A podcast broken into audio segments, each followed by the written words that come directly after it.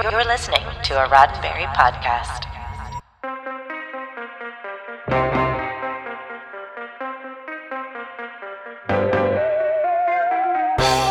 I'm Jessica Lynn Verdi, and this is your Sci Fi 5 five minutes of science fiction history for September 30th. Darmok and Jalad at Tanagra, Shaka, when the walls fell. If these phrases meant nothing to you, then you know how Captain Jean Luc Picard felt in the Star Trek Next Generation episode Darmok, which premiered 30 years ago today. If you're unfamiliar, allow us to translate the tale for you the Starship Enterprise encounters an alien species called the Tamarians, who speak entirely in metaphors and allegories based on their history and mythology.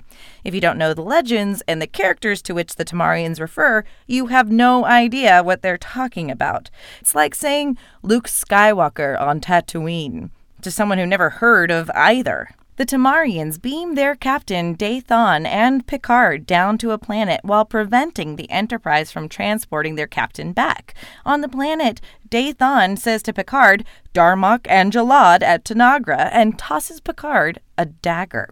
Later, Dathon is pursued by a creature indigenous to the planet, and Picard's understanding of the Tamarian tongue begins when he recognizes a particular allegory as a tactic on how to fight the creature. Picard and Dathon try to defeat the monster, but Dathon is severely wounded.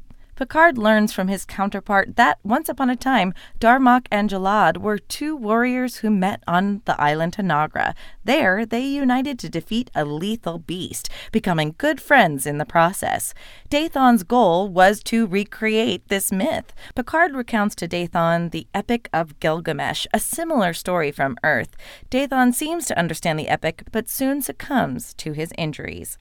Eventually, the Enterprise fires on the Tamarian ship and beams Picard back. A battle begins, but Picard talks to the Tamarians in their own language. They are delighted, saying, Sokath, his eyes uncovered, even as they mourn Captain Dathon. The Tamarians record this incident as a new legend and celebrate a chance for peace. Picard marvels at Dathon's sacrifice just to communicate and connect with another culture. Darmok began as a story by Philip LaZebnik that was thoroughly rewritten by Next Generation co producer Joe Menosky over a period of two years. The episode features strong veteran performances from its leads Patrick Stewart as Picard and Emmy winner Paul Winfield as the Tamarian captain. This episode reached, dare we say, mythic status among the fans. Dathon got his own action figure. Dialogue appeared on t shirts, on coffee mugs, and in countless memes. In fact, by creating a language based entirely on metaphorical references, Menosky seems to have predicted the rise of the meme in the 21st century.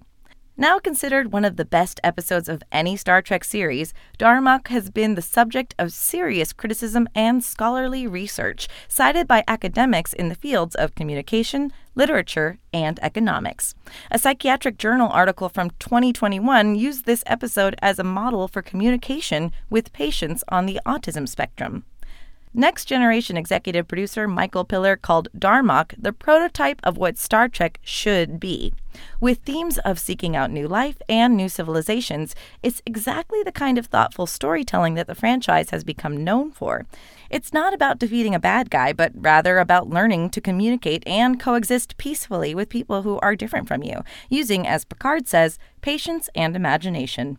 Star Trek creator Gene Roddenberry passed away not long after this episode first aired. In remarks at Roddenberry's funeral, Patrick Stewart cited Darmok while praising the quality of the series.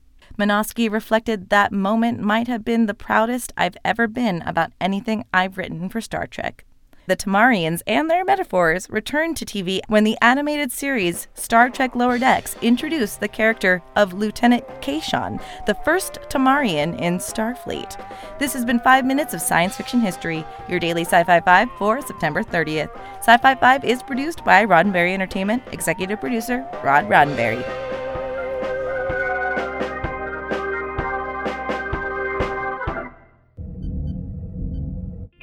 This is a Roddenberry podcast. For more great podcasts, visit podcast.roddenberry.com.